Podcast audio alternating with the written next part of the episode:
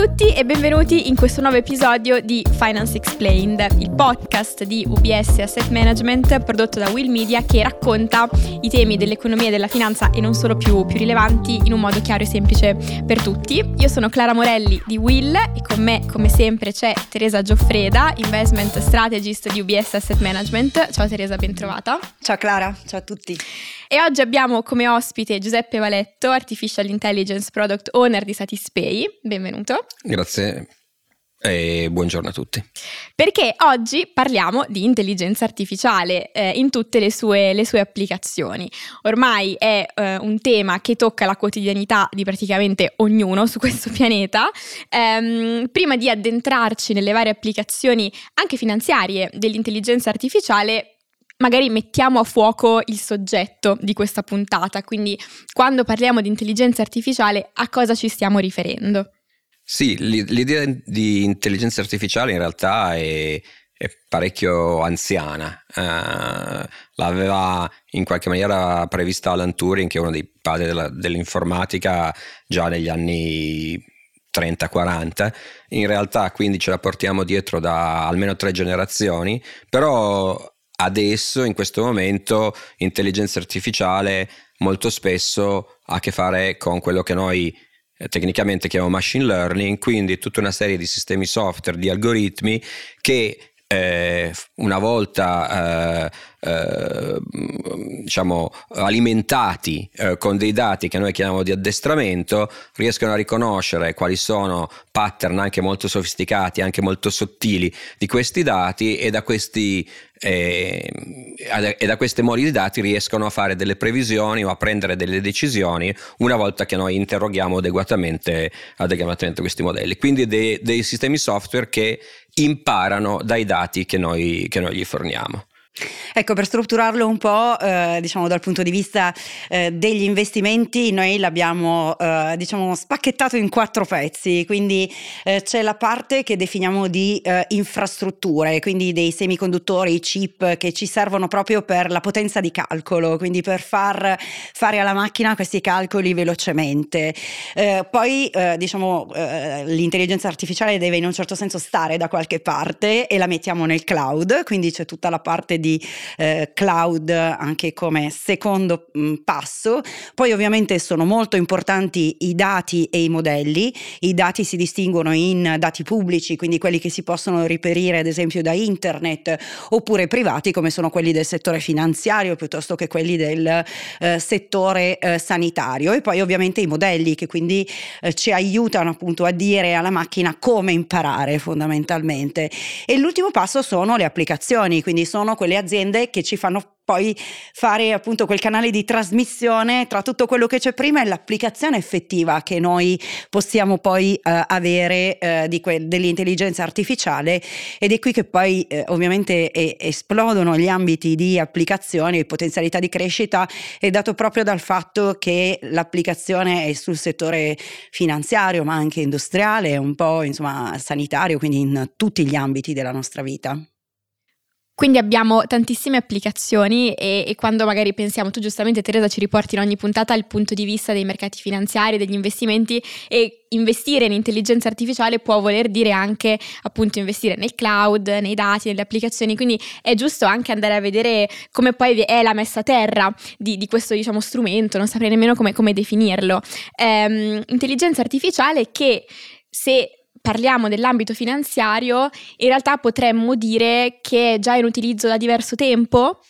Sì, sicuramente la, l'arsenale di, di, algoritmi più o meno smart eh, in finanza è stato sviluppato almeno negli ultimi, vent'anni. Eh, io mi ricordo che uno, degli esempi, eh, fine anni 2000, inizio anni 2010, erano quelli che si chiamavano i bot per algorithmic trading nei mercati, quindi la, la capacità di, eh, di sviluppare, di deployare sul mercato degli algoritmi automatici che prendevano decisioni su quando vendere, quando comprare, in quali condizioni. Questi algoritmi però, per quanto già allora sembrassero eh, diciamo al di là di quello che potevano fare gli umani, quindi anche lì c'era una parte di doomerism, di dire oddio non li riusciremo a controllare, eh, faranno crescere i mercati, eccetera, eccetera, eh, non erano intelligenti com- nel, nel, nel, senso che diciamo adesso del machine learning, ma erano semplicemente algoritmi molto Uh, ben eh, scritti, estremamente sofisticati, reattivi a quelle che erano le condizioni del mercato. Questa poteva essere una prima ondata se vogliamo. Uh, andando più avanti ci sono esempi soprattutto di algoritmi di forecast in cui ecco, la parte di machine learning che dicevo prima già è, è più presente o anche molto presente, ad esempio l'idea di uh, prevedere eventi che hanno a che fare, che ne so, con i titoli oppure con i prestiti, con i pacchetti di loans, eccetera, eccetera, tipo non performing loans, uh, per decidere dalle condizioni attuali cosa succederà a, queste, a questi asset finanziari nel futuro, magari in un futuro eh, determinato, un futuro a lungo, a breve, a breve termine e questi sono già algoritmi che come fanno a prendere queste decisioni, imparano da una grandissima quantità di dati di asset simili nelle, nello storico del passato e proiettano uh, queste, questo, quello che hanno imparato su asset uh, nel futuro. Uh. Sì, dal lato della, de, degli asset manager, dei gestori, di fatto noi abbiamo ovviamente tante aziende che possiamo analizzare, quindi a disposizione una quantità enorme di dati che riguardano tutti i dati di bilancio, ad esempio, delle aziende e quindi magari piuttosto che andare ad analizzare ogni singola azienda la macchina ci aiuta a fare magari uno screening iniziale con alcuni indicatori che magari possiamo aver dato noi e poi eh, comunque insomma eh, riesce poi a darci eh, i risultati appunto in base alle indicazioni che, che diamo su eh, limiti e particolari criteri finanziari che vogliamo ovviamente avere per inserire le aziende all'interno dei portafogli. Esatto, quindi insomma mi sembra di capire che questa, questo, questa esplosione dell'intelligenza artificiale in realtà non è successa per caso, ma forse è l'ultimo step di un processo ehm, che è in atto da diversi anni, per cui stiamo sempre più utilizzando degli algoritmi che ci rendono più facili alcune operazioni, eh, quindi in realtà sono, sono molto utili. Eh, però comunque la domanda mi rimane ed è cosa è successo nell'ultimo anno, anno e mezzo, ehm, p- perché l'intelligenza artificiale è diventata eh, insomma questo, questo, tema così pervasivo eh, nel dibattito pubblico, nostre, nella nostra quotidianità, cioè è uscito forse da alcune nicchie ed è diventato molto più alla portata di tutti. Cosa è successo? Sì, direi che è stato un processo di maturazione progressiva delle tecnologie e delle tecniche anche proprio a livello scientifico. Eh, ormai da parecchi anni eh, i modelli più potenti sono quelli di deep learning che sono modelli di, di, di, di dimensioni molto grosse che devono essere allenati con una grande quantità di dati eh, più, più, o meno nel 2016-2017 alcune architetture di deep learning che si chiamano transformer eh, sono diventate popolari per soprattutto la parte di elaborazione del linguaggio e queste sono state il seme per poi i chat GPT che vediamo da un anno, un anno e mezzo a questa parte e i suoi fratellini, i suoi cugini eh, perché i large language model sono sistemi basati sui transformer di enormi dimensioni e soprattutto l'altra, quindi dal punto di vista della computazione, come dicevi tu, ma anche eh, che sono stati allenati su enormi moli di dati e in maniera molto eh, particolarmente eh, sofisticata. E sì, anche perché questa digitalizzazione dei dati sembra banale, ma prima avevamo comunque tutto certo. cartaceo, quindi abbiamo bisogno sì. effettivamente della quantità di dati che magari adesso è più facilmente facilmente a disposizione online rispetto a prima. Quindi di, sì, dati digitali, tantissimi dati digitali, produciamo come civiltà una quantità enorme di dati digitali ogni giorno, tutti questi possono potenzialmente essere utilizzati per un addestramento. Importante però che i dati, cioè il Large Language Model e la Generative AI, è state eh, addestrate, sono state addestrati anche con quello che si chiama Human in the Loop, quindi usando uh, dei reggimenti di persone che facevano da tutor e correggevano l'output dei modelli eh, language model appunto quando erano, uh, non erano adeguati e quindi con questo tutoring se vogliamo da parte degli umani abbiamo avuto questo salto anche di qualità nelle, nei risultati che poi loro ci ritornano quando, uh, quando noi gli facciamo delle richieste. Quindi la parola chiave che distingue i modelli che abbiamo oggi rispetto al passato è questo generativi creativi e quindi la capacità forse che ci sembra eh, ancora più, mh, mm, più, più, sofisticata di parlare, di interagire con, con, un input umano, un po' forse li ha contraddistinti e li ha resi più popolari un po', un po per tutti. Ehm, ma comunque questo porta anche forse a dei rischi, eh, magari eh, ci, ci, raccontate insomma quello che avete visto nella vostra esperienza in termini di è vero abbiamo un algoritmo che è sempre più in grado di imparare nuove informazioni, rispondere a degli input, elaborare una, una quantità di dati che ha a disposizione oggi come mai prima d'ora, eh, sembra tutto sulla carta molto bello, quali sono invece le conseguenze forse un po' più critiche se vogliamo? Sì, Beh, sicuramente la, la, chiamiamo generative AI proprio perché i language model sono stati addestrati per generare sempre una parola in più. Praticamente il, il regime di training, come lo, lo, diciamo noi, è, è, è, fatto in modo che il large model cerchi di eh, generare la parola successiva più adeguata data al contesto eh, precedente, che significa la conversazione che ha avuto eventualmente con l'umano precedentemente e la sua richiesta iniziale. Questa parte generativa eh, estremamente valida perché è estremamente impressionante quando riceviamo una risposta. A me personalmente quasi quasi impressiona di più la parte in cui, che direi istruttiva o di comprensione, perché noi una delle grandi cose che rende anche questi modelli accessibili a tutti è la possibilità di esprimere richieste anche complesse eh, in, in, linguaggio, in, linguaggio, semplice, nos- nel nostro linguaggio e la possibilità del sistema di comprenderla e poi di cominciare questo processo generativo e molte volte è, è veramente formidabile. In altre occasioni eh, ci possono essere dei, dei, dei, dei, rischi o comunque dei, problemi, dei piccoli problemi. Anche dei bias a volte, perché bias. comunque magari eh, in base ai dati storici, mi viene in mente anche magari dal credito piuttosto che altre cose, magari ci possono essere appunto dei bias nel, a chi si elargisce il credito in base comunque alle storicità di una determinata categoria di persone, piuttosto che comunque eh, anche come dicevamo prima, a volte eh, bene o male se si hanno dei dati un po' eh, diciamo sbagliati, poi l'apprendimento può non essere necessariamente ottimale magari. Sì, per dati che sono bias sicuramente creeranno un bias all'interno della macchina perché la macchina non ha un discernimento eh,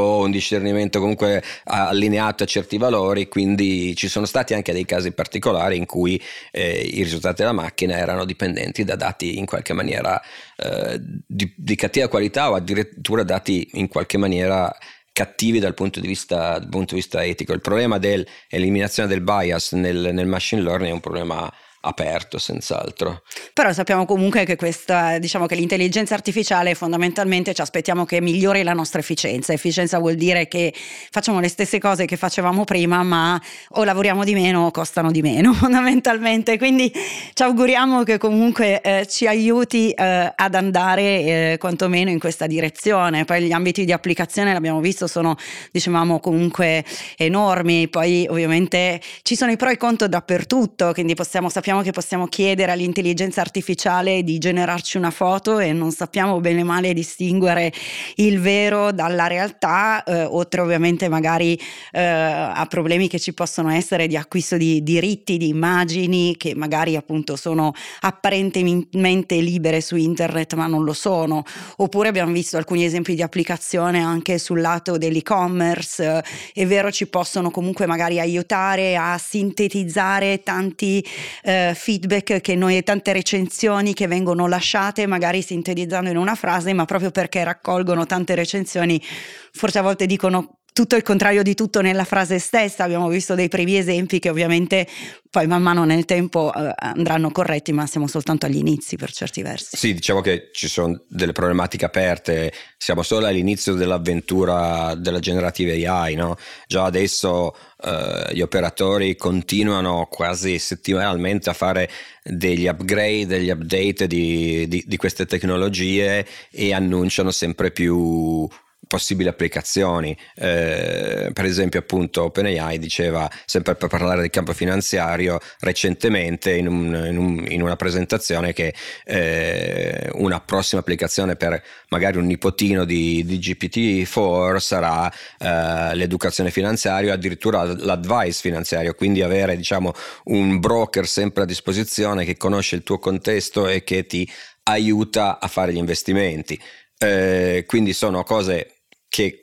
comunque potrebbero essere nell'orizzonte del, del possibile, eh, ma anche eh, questo è vero per tantissimi altri eh, ambiti a parte la finanza. Certo, quindi diciamo che un po' parafrasando abbiamo un'intelligenza artificiale che parla sempre di più la nostra lingua, con cui possiamo dialogare sempre di più, che però oltre ad aver imparato da noi la lingua, ha anche imparato ehm, alcuni bias eh, che, che, si prestano potenzialmente a, a, dei risultati discriminatori per alcune categorie su diverse dimensioni, ehm, però poi andiamo anche verso una personalizzazione sempre più precisa di questo servizio, quindi ognuno magari avrà la sua eh, diciamo interfaccia di intelligenza artificiale che, che conosce perfettamente. E quindi mi viene da dire altro che posti di lavoro persi chissà quante persone dovranno lavorare dal punto di vista etico, eh, di sicurezza, di privacy, perché quando si entra, lo menzionavamo prima, nei dati finanziari, ehm, nei dati sanitari, anche personali, bisogna anche capire, tracciare dei confini molto precisi che in questo momento eh, non ci sono. Non ci sono. Beh, ma per certi versi in realtà nessuno di noi avrà un prezzo più uguale per tutti, perché comunque l'intelligenza artificiale sarà talmente in grado di capire quali sono le nostre preferenze che già ci arrivano comunque delle pubblicità personalizzate e eh, a volte anche. anche. le offerte certo. sono personalizzate, magari da supermercato, siccome abbiamo comprato spesso un determinato prodotto, magari non lo compriamo per un paio di settimane e ci arriva arriva un buono sconto, quindi quelle sono già comunque delle applicazioni di cui non ci eh, rendiamo conto forse a volte, ovviamente insomma poi eh, quello che eh, guardiamo sempre tutti con ottimismo e magari eh, quei miglioramenti di efficienza in uh, settori come il sistema sanitario di cui abbiamo già parlato, dove magari riuscire a trovare più velocemente un vaccino, magari una cura più personalizzata che permette comunque di avere sia un miglior risultato sanitario che un miglior risultato per i costi del sistema sanitario, ovviamente sicuramente è una delle cose più auspicabili. Assolutamente. E se vogliamo guardare al futuro, che cosa dobbiamo aspettarci da questa rivoluzione tecnologica vera e propria? Beh, sicuramente eh, quello che si diceva, eh, un proliferare di applicazioni. Secondo me eh, già adesso vediamo eh, l'uso di questo tipo di, di modelli particolarmente efficaci eh, e,